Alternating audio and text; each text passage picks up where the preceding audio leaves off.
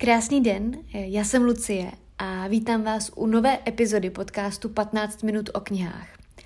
Dnes bych vám tu ráda představila knihu, kterou já osobně považuji za velmi důležitou a velmi potřebnou a užitečnou nejenom v dnešní době, ale hlavně v dnešní době, a která vyšla v mé oblíbené edici DK knih v nakladatelství Univerzum. Kdo už moje podcasty poslouchá déle, tak eh, mě možná slyšel zmiňovat tuto edici, protože jednak mám ji hrozně ráda a jednak v ní vyšel eh, v nedávné době, no, je tomu už nějaký ten rok, eh, kousek, který se jmenuje v originále The Feminism a ta kniha je také skvělá. Nicméně dneska to bude o knize ekologie. A vzhledem k tomu, že tento díl je o ekologii, tak tu mám příhodného partnera, a je mi velikou ctí představit vám jako sponzora dnešní epizody energetický startup bez dodavatele. Jde o firmu, která domácnostem poskytuje elektřinu z českých obnovitelných zdrojů a kompenzuje emise z plynu, který tak od ní zákazníci odeberou a oba druhy energií navíc prodává za ceny, za které je nakupuje, takže na jedné straně šetří přírodu a na druhé straně útratu svých zákazníků. No a čím více lidí bude tímto způsobem podporovat lokální obnovitelné zdroje, tak tím udržitelněji a v souladu s přírodou budeme žít. No a o tom konec konců tak trochu je i dnešní díl, nebo minimálně ta kniha. No a pokud byste se chtěli o startupu bez dodavatele eh, dozvědět něco trochu víc, tak se můžete podívat na jejich web www.bezdodavatele.cz a oni vám tam s čímkoliv moc rádi poradí. No a teď už se pojďme podívat blíže na knihu. Kniha ekologie, což je tedy její přesný název, kniha ekologie, je na první pohled tak trochu encyklopedii, ale já myslím, že na ten druhý encyklopedii tak docela není, eh, protože oproti encyklopediím eh, jde docela do hloubky. A to i přesto, že se snaží obsáhnout poměrně širokou škálu, široké spektrum témat. Eh, na její modrozelené obálce, která je hrozně hezká, se můžete dočíst několikero sloganů, které jsou příhodné jednak pro kapitoly, kterými se zabývá, ale zejména pro vztah současné společnosti, naší společnosti k přírodě, potažmo k planetě Zemi. A ta zní třeba takto. Hrajeme kostky s přírodním prostředím, nebo mysli globálně, jednej lokálně. A moje oblíbené, pokud nedokážete věci pojmenovat, znalosti o nich jsou ztraceny. A nebo poslední, a to myšleno doslova i metaforicky, Větší a větší lodě pronásledují menší ryby i hejna.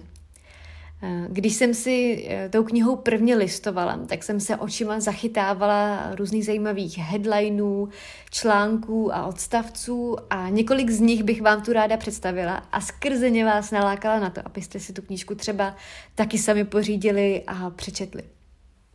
Eh, jedním z těch článků, který mě na první dobrou zaujal, byl článek, který se věnuje reprodukci ptáků.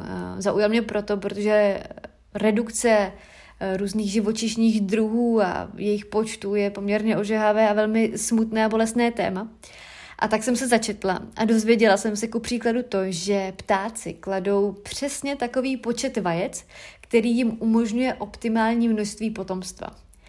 A různé druhy ptáků proto kladou různé počty vajec, které vůbec nejsou synchronní s tím, kolik oni jsou schopni naklást vajec. Například síkorka modřinka klade průměrně plus minus 9 vajec, přesto, že je schopná sama těch vajec naklást daleko, daleko víc.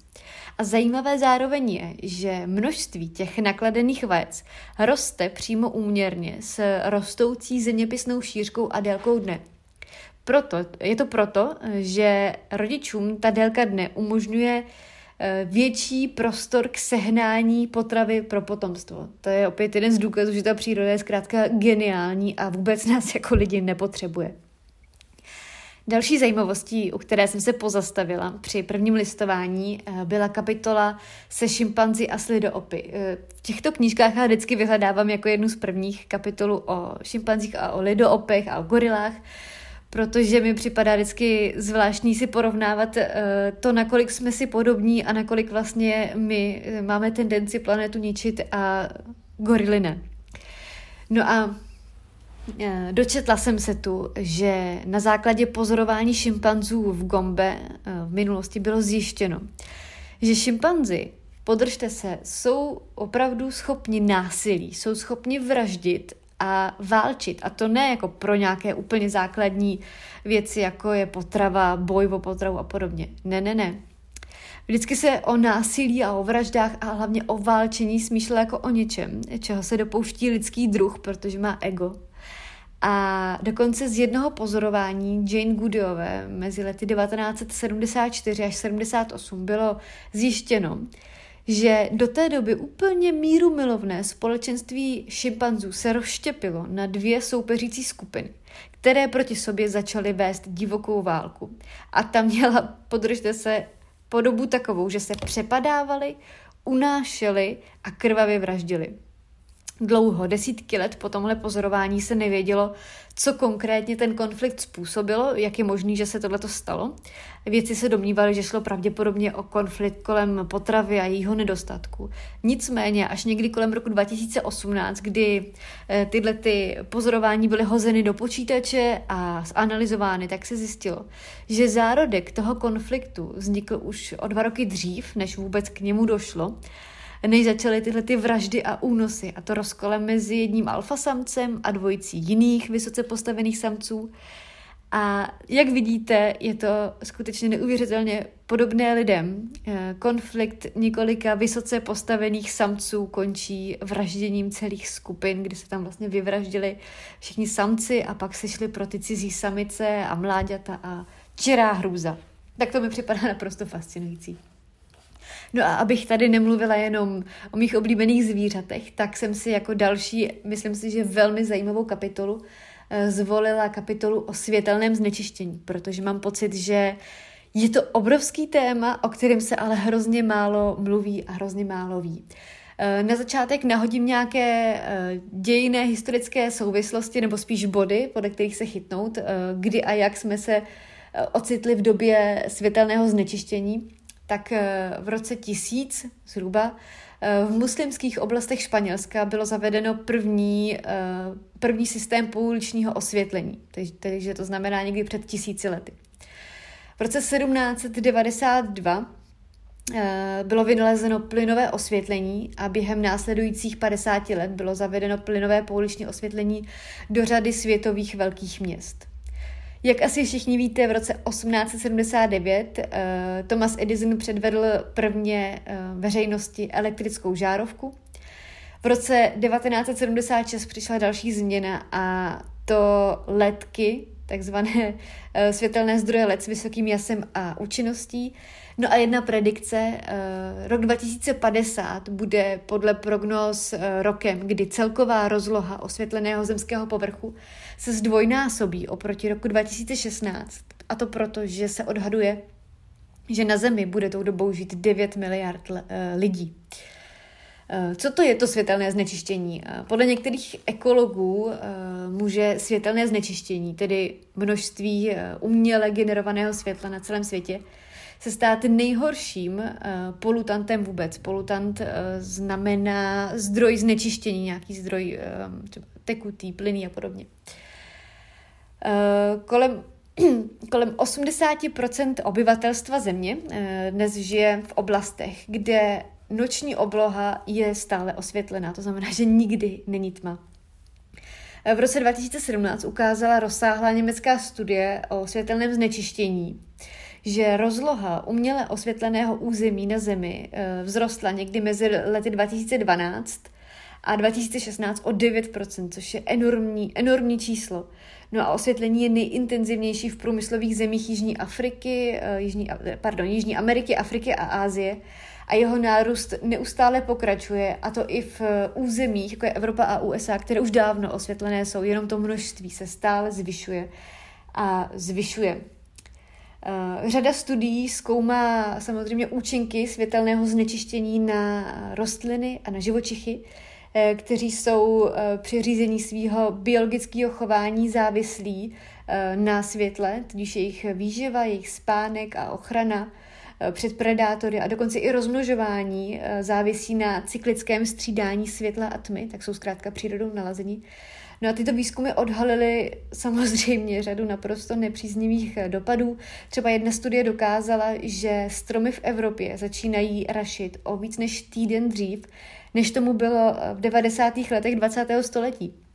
To znamená ve výsledku to, že se tím posunuje jejich období růstu, což má samozřejmě své následky a to ty, že eh, ty stromy včas neschodí listy a jejich plody včas nedozrají, takže se nestihnou připravit na dormantní fázi, a která jim pak umožňuje bez poškození přečkat zimu do dalšího období.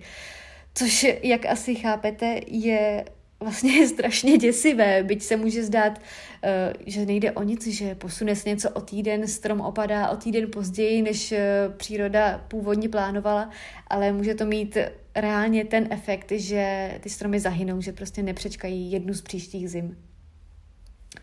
Eh, to světelné znečištění má škodlivé účinky nejenom na přírodu, na stromy a na rostliny, ale taky na živočichy. A například světla na vysokých věžích vábí tažné ptáky, eh, třeba kachny a tak, eh, kteří pak narážejí do věží a do elektrických vedení. A uměle, může svět, umělé světlo může taky narušovat imunitní systém těch ptáků a výzkumy různé prokázaly, že vrabci domácí nakaž, nakažení Eh, západonilskou horečkou přenášejí její vírus dvakrát tak dlouho, eh, pokud jsou chováni při tlumeném světle ve srovnání s chovem ve tmě, což dvojnásobuje dobu.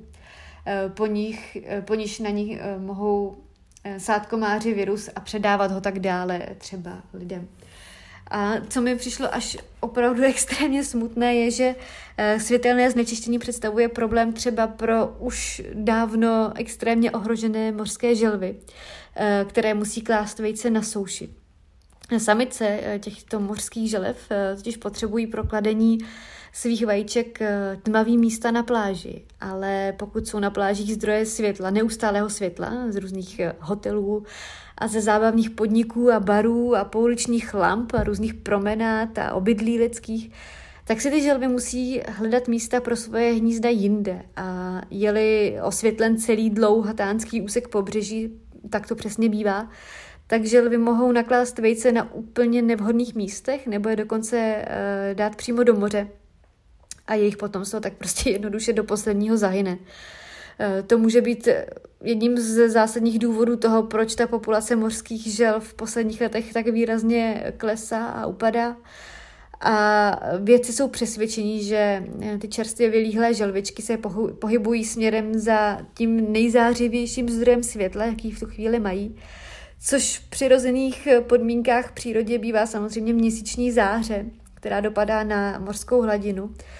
Jenomže v dnešní době v těchto podmínkách jsou tím nejzářivějším zdrojem umělá světla ve vnitrozemí a ty želvičky se tak vydávají k němu, vydávají se zkrátka někam k baru nebo k hotelu nebo k diskotéce na pláži a znamená to, že ty droboučky, čerstvě vylíhlý želvičky e, zemřou, takže prostě přejdou auta nebo jsou ulevený predátory nebo zachycený v plotech a je to obrovský problém. Eh, tím řešením je samozřejmě ideálně přesvědčovat eh, obyvatele eh, a podniky na plážích, aby v noci své světla vypínali a používali ideálně speciální typ osvětlení, který ty želvy nevnímají. Až tak daleko naše technologie je, že dokážeme vyvinout světlo, které my vidíme, ale ty želvy ho nevnímají.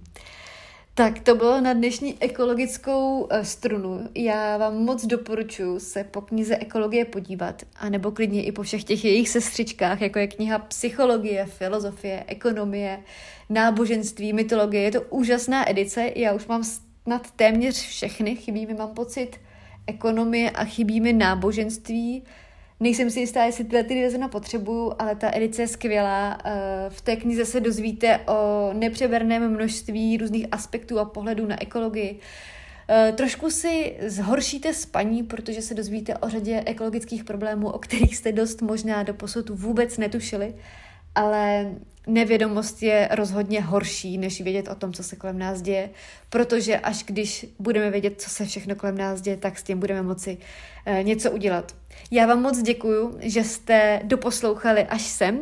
Eh, děkuji eh, partnerů dnešní epizody Startupu bez dodavatele a já se na vás budu těšit zase u další epizody podcastu. Tak se zatím mějte krásně a ahoj.